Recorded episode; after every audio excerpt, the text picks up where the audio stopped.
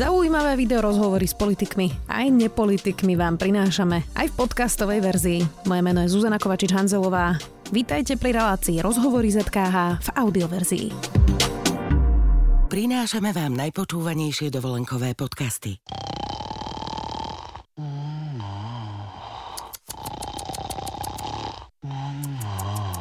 Oduševnený nočný rozhovor si môžete vypočuť na svojej dovolenke. Alebo si vyberte viacizbový apartmán. Na dovolenka.zme.sk nájdete poznávacie aj pobytové zájazdy, z ktorých si pre seba vyberiete ten najlepší. Dovolenka.zme.sk Stále sa pozeráme najmä na obete násilia, no podstatné je pracovať aj s násilníkmi. Práve to robí psychoterapeutka Barbara Jakobsenová vo svojej organizácii v Norsku. Dajú sa násilníci zmeniť? Prečo násilníci často hovoria o tom, že obeť ich provokuje a oni nemôžu za to, že stratili nad sebou kontrolu? Spýtam sa Barbory Jakobsen, ktorá je v štúdiu sme. Vítajte. Ďakujem. Ako je možné, že dieťa, ktoré napríklad zažije otca, ktorý pácha nejaké násilie na e, svojej matke, potom môže v dospelosti ten vzorec zopakovať tiež? Je to nějaký typ traumy, který se prostě odovzdává? To je velmi zajímavá a důležitá otázka. Já potkávám denně klienty, kteří e, se dopouštějí násilí na své partnerce nebo na dětech a v blízkých vztazích a kteří mluví o tom, že sami násilí zažili a že se v nějaký okamžik rozhodli, že tohle rozhodně nebudou opakovat. A pak navazují vztahy a e, stane se jim, že se násilí také dopouštějí.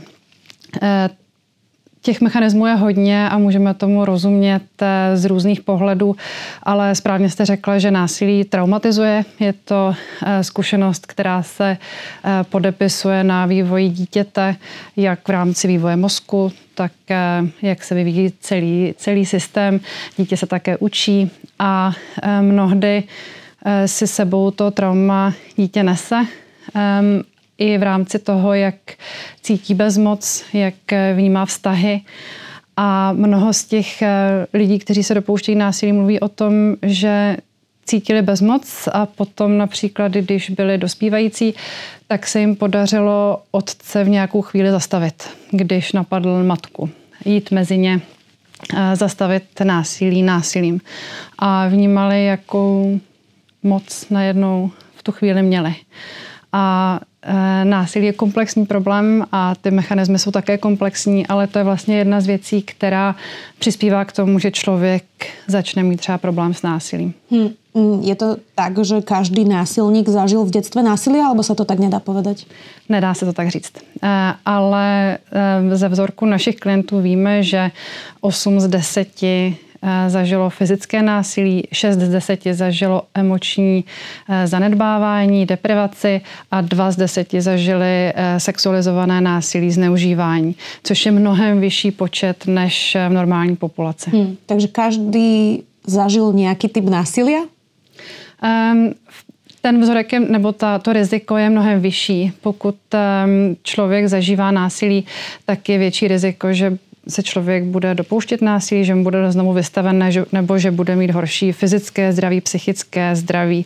Eh, to ale neznamená, že všichni se budou dopouštět. Stejně tak i v tom našem vzorku jsou lidé, kteří eh, nezažili eh, nějaký typ násilí, ale zažili například tu emoční deprivaci nebo zažili, že rodiče nebyli přítomni, ehm, zažili třeba jiné typy zátěže, které je také traumatizovaly nebo poznamenaly a které třeba přispěly k tomu, že se u nich vyvinul problém s násilím.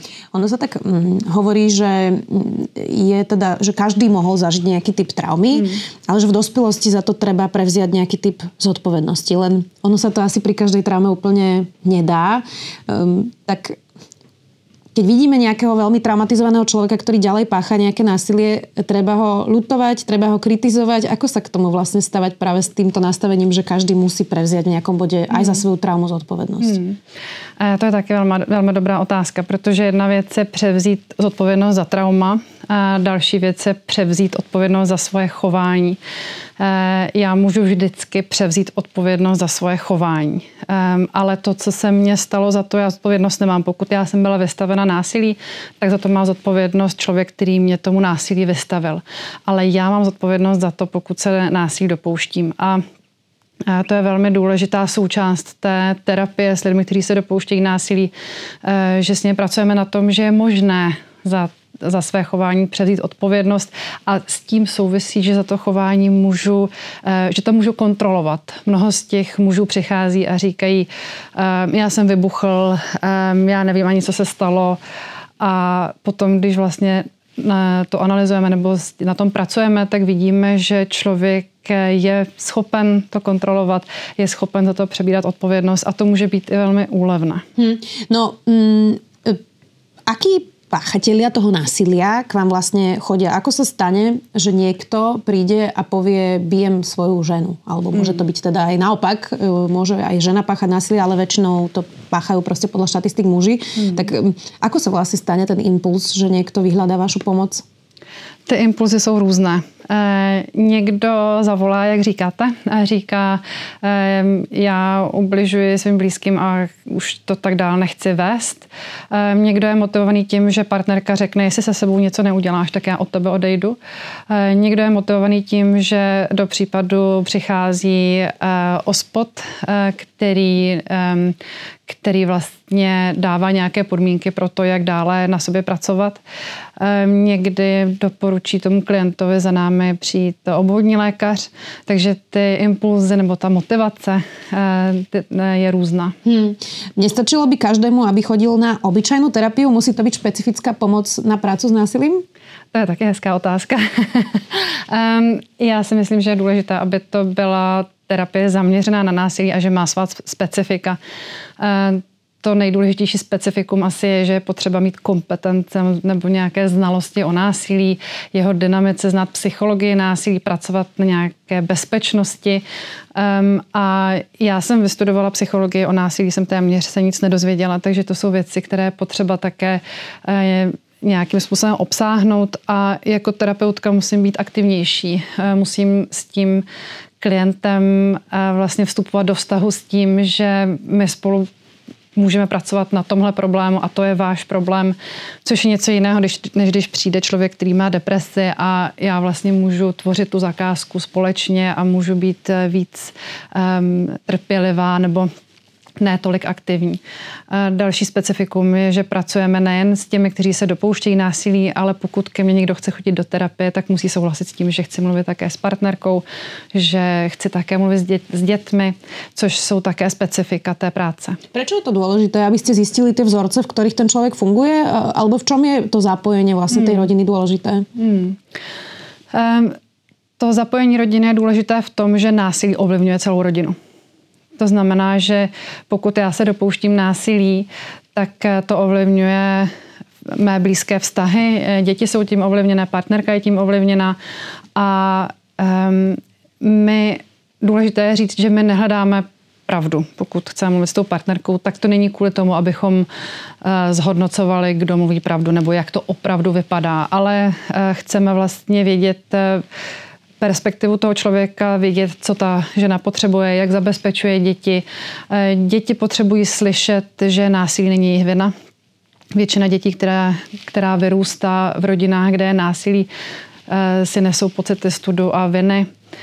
Um, partnerka potřebuje slyšet od nás, že je sice fajn, že partner dochází do terapie, to ale neznamená, že se určitě změní. Je potřeba, abyste zhodnotila svou bezpečnost na základě toho, v jaké situaci se nacházíte. Um, takže um, je důležité vlastně přemýšlet o tom z různých perspektiv a všechny, člen, všichni členové rodiny něco potřebují. Hm, no keď už ste spomenuli práve tých, eh, ktorých to najviac ovplyvňuje, to sú teda tie eh, obete alebo preživší, už akokoľvek to nazveme, je dôležité vlastne budovať aj nejakú rezilienciu v ženách, aby Eh, keď pracujete s tým násilníkom, vedeli povedať dosť? Je toto tiež súčasťou nejakej stratégie, ako bojovať proti násiliu? Alebo naozaj nemôžeme žiadať od obetí, aby zodpovedali za to, že treba povedať dosť, pretože násilie by sa nemalo páchať bez ohľadu na to, či to niekto vie pomenovať alebo nie? To jste si odpověděla sama. Nás, za násilí nese odpovědnost ten člověk, který se ho dopouští. Um, a to budovat eh, v té partnerce nějakým způsobem, nebo doporučovat jí, aby si nastavovala hranice třeba e, zřetelněji, může být nebezpečné. Ona velmi dobře ví, jaké hranice si může e, nastavovat a to je potřeba respektovat. Pokud pracujeme s tou partnerkou, tak je to podle toho, co ona potřebuje um, a ne, vlastně nepracujeme na tom, aby ona se změnila nebo aby ona přispívala k tomu, že násilí se nebude dít, ale pracujeme například na tom, že její zodpovědnost je chránit děti před násilím. Hmm. Vždy, keď robím rozhovory uh, o násilí, partnerskom násilí alebo násilí na ženách, uh, aj sexuálnom násilí, tak mi uh, napíšu niektorí muži, že aj hmm. muži sú týraní a že hmm. o tom vôbec neinformujeme, nehovoríme. Čo by ste im na to povedali? To je dobře, že se ozývají, protože jsou také muži, kteří eh, jsou vystaveni násilí a je důležité o tom mluvit. Ale ze statistik víme, že více žen je vystaveno násilí eh, v partnerských vztazích a co se týče té hrubé formy násilí a vražd v partnerských vztazích, tak eh, ve velké většině jsou ženy vystaveny. Proto samozřejmě je přirozené, nebo, nebo samozřejmě ta pozornost se zaměřuje na to, že ženy jsou vystavené násilí, je potřeba s tím také takto pracovat, ale samozřejmě to neznamená, že neexistují muži, kteří jsou vystaveni násilí. Aký je důvod, že muži páchají víc násilia jako ženy? A to platí vlastně vo všetkých štatistikách naozaj, ale potom bohužel aj pri samovraždách a podobně, že ty hmm. štatistiky vlastně muži mají vo všetkom horšie. Hmm.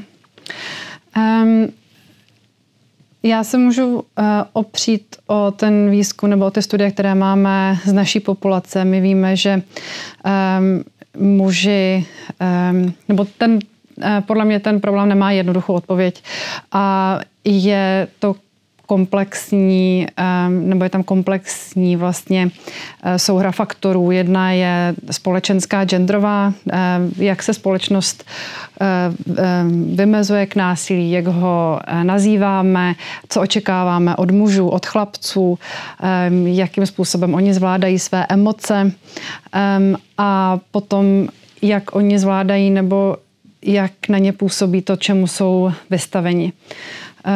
8 z 10 našich klientů bylo vystaveno násilí, takže důležité hlavně je chránit nové generace před násilím. To je určitě jedna z cest, která je velmi důležitá ale zároveň také o těch věcech víc mluvit.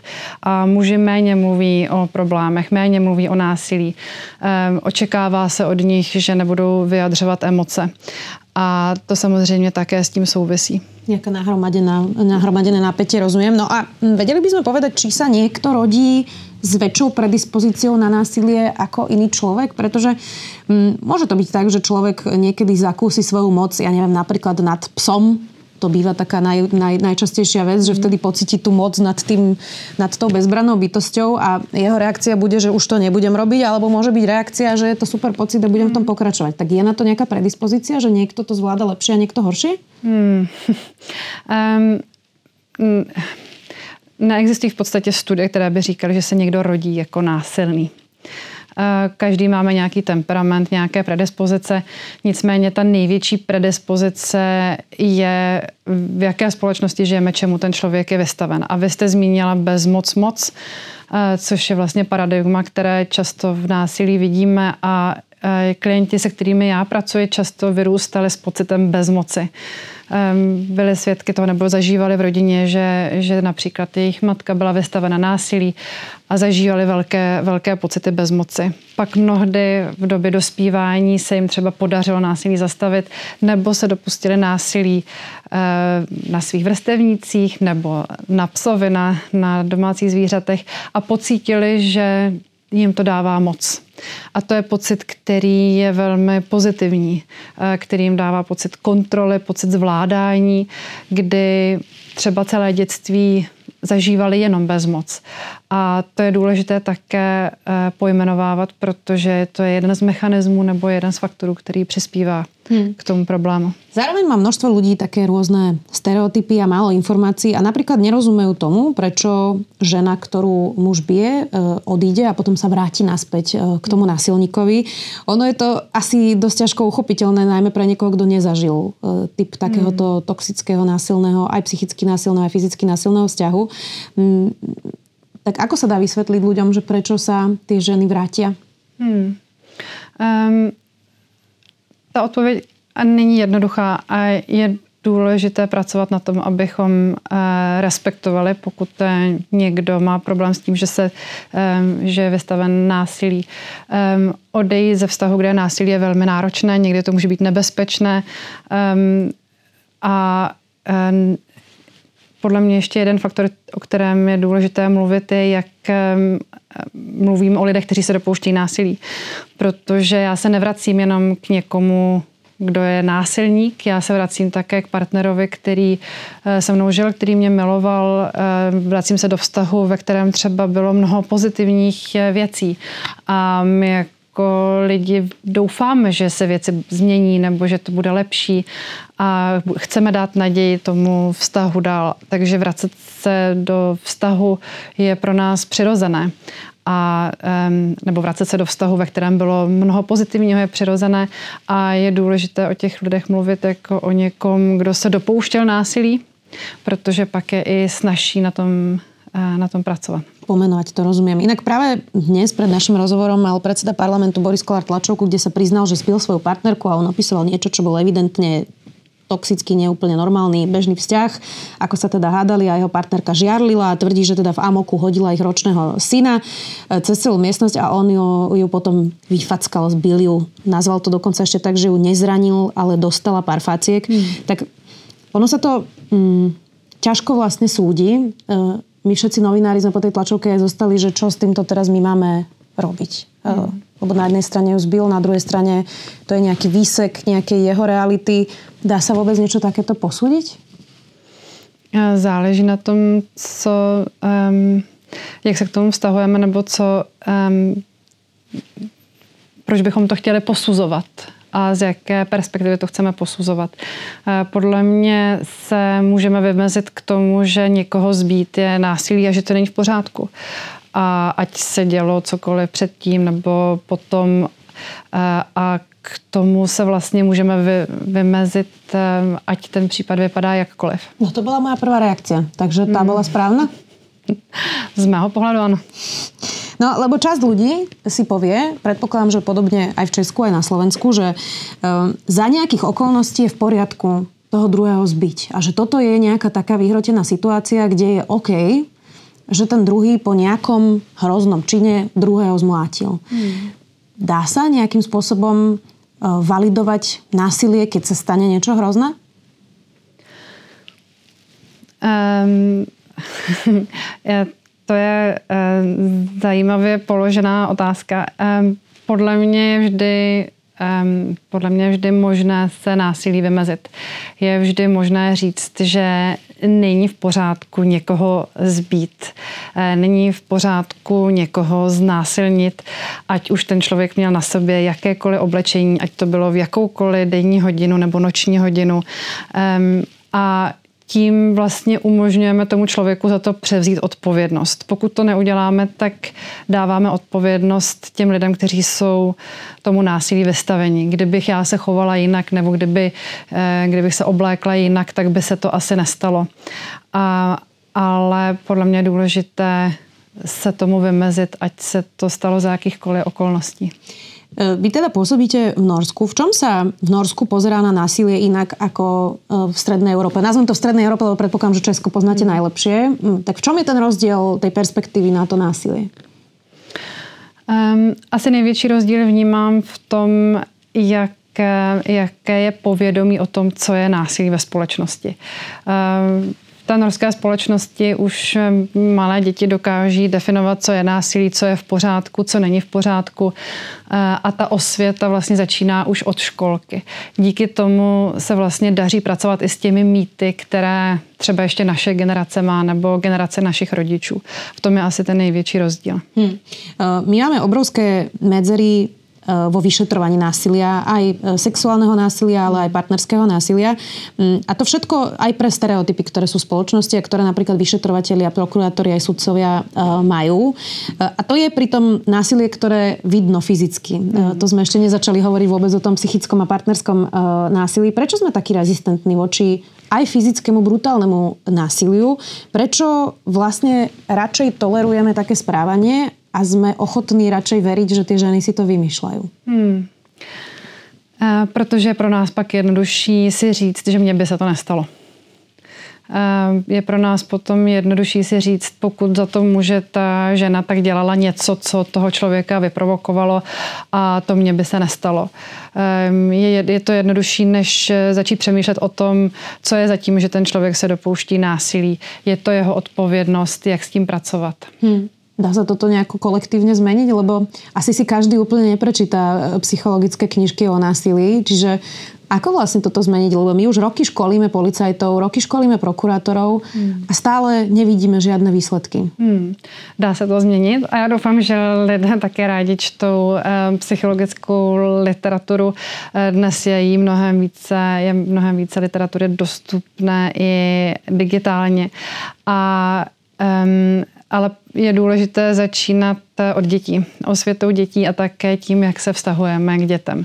Pokud se jako společnost budeme vztahovat k dětem bez násilí a děti budou vidět, co násilí je, tak budou růst generace, které potom s tím budou eh, lépe zacházet a pracovat a také se dokážou lépe chránit. No a teraz jsme pri tom, že či je OK dať jednu pozadku dieťaťu, to je teda československá dlhoročná diskusia, hoci teda psychi, eh, psychologické výskumy hovoria, že to, eh, že to nie je dobrý nápad, mm. že teda to, to nie je žiadna výchovná praktika, ale že je to násilie. E, mnoho z nás zažilo tú výchovnú pozadku, tak možno preto si nevieme priznať, že to je násilie a že to nie je v poriadku. Mm. Ako zmeniť to povedomie rodičov, ktorí milujú svoje deti, nepochybne mm. chcú pre nich to najlepšie, e, ale potom im raz za čas rúpnú nervy a dajú pozadku svojmu dieťaťu. Ako si priznať, že to je násilie? Mm.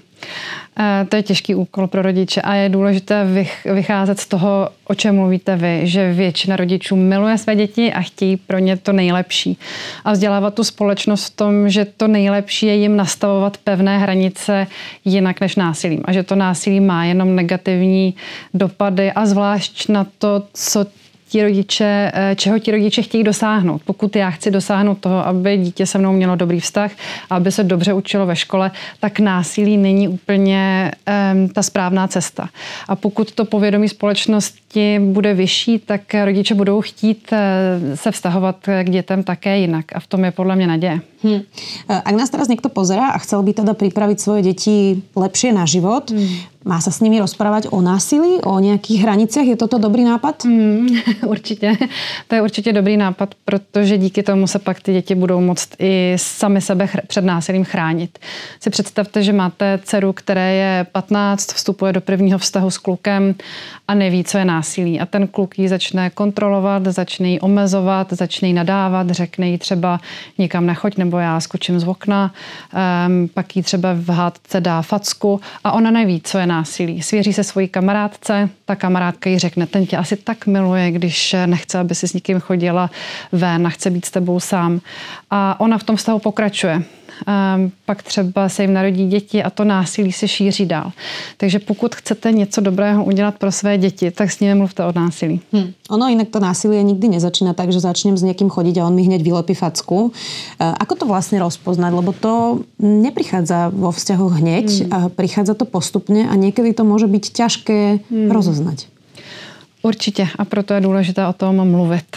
Protože když to rozeznáme a když eh, budeme vědět, že to je násilí a že to není v pořádku a že se s tím dá něco dělat, tak je snaží o tom mluvit. Jak pro ty, kteří to zažívají, ale třeba i pro ty kluky, kteří se toho dopouštějí. Hmm. No a potom mi napadá ešte, že či sa vlastne dá pracovať s násilím v slovenskej atmosfére, kde teda je v podstate OK byť deti, považujeme to za nástroj výchovy, kde je veľa verbálneho násilia vôbec medzi politikmi mm. v celej verejnosti, kde je veľa agresie. Tak za, takých, za takýchto vybičovaných emócií dá sa vôbec znižovať násilie v rodinách, keď to verbálne násilie máme momentálne v celom verejnom priestore? Určitě dá. Určitě dá a každý může přispět a to je podle mě velmi důležité, protože z toho můžeme být mnohdy velmi frustrovaní. A ta cesta je určitě dlouhá, ale když potom potkávám svoje klienty, kterým je 40-50 a poprvé o násilí mluví se mnou um, a poprvé vlastně na těch věcech začínají pracovat, tak vidím ty příležitosti, které nám utekly. A také vidíme, jak velký rozdíl je v tom, pokud člověk potkal za svůj život někoho, kdo se vůči tomu násilí vymezil. Pokud potkal učitele, učitelku, která řekla, ale to, co se děje u vás doma, není v pořádku. Tak ta práce nebo i to vnímání násilí u toho člověka je potom jiné než u člověka, který vyrostl v rodině, kde měl pocit, že si násilí zasloužil, že násilí je v pořádku, nedokáže ho definovat, nemá empatii sám se sebou a v souvislosti s tím má i problémy s empatí s druhými. Eh, takže každý příspěvek, rozhovor, který děláte, všechno, co je v médiích, eh, primární prevence na školách může přispět k tomu, že ty věci se eh, budou posouvat a měnit. Čiže aby som porozumela tomu, čo ste teraz aj hovorili, v tom živote niekedy aj násilných ľudí je hrozně podstatné, ak stretli niekoho, kto hmm. to nejako pomenoval? Ano, už to může znamenat velký rozdíl. A nebo emoční eh, korektní zkušenost ve nějakém vztahu strýc, teta, trenér, který, eh, který má s tím dítětem vztah, který je bezpečný. Kde to dítě si může zažít vlastně vztah bez toho, aniž by mělo strach, pocity bezmoci. Eh, to je už sam, samo o sobě faktor, který může chránit toho člověka před tím, aby se u ní vyvinuly problémy s násilím nebo e, psychické, fyzické problémy jako důsledek toho, že je vystaveno násilí. Tak doufám, že jsme k tomu trochu přispěli a my. Barbara Jakobsen, děkuji velmi pěkně. Já taky děkuji. Ak chcete podporiť kvalitný obsah, ale aj naše videá, najlepšie urobíte, ak si predplatíte denník SME na sme.sk lomka predplatné. A ak chcete, aby vám na budúce žiadne nové video neušlo, stačí, keď nám dáte na našom YouTube kanáli denníka SME odber a zapnete si upozornenia. Ďakujeme. Počúvali ste podcastovú verziu relácie Rozhovory ZKH. Už tradične nás nájdete na streamovacích službách, vo vašich domácich asistentoch, na Sme.sk v sekcii Sme video a samozrejme aj na našom YouTube kanáli Denníka Sme. Ďakujeme. Prinášame vám najpočúvanejšie dovolenkové podcasty.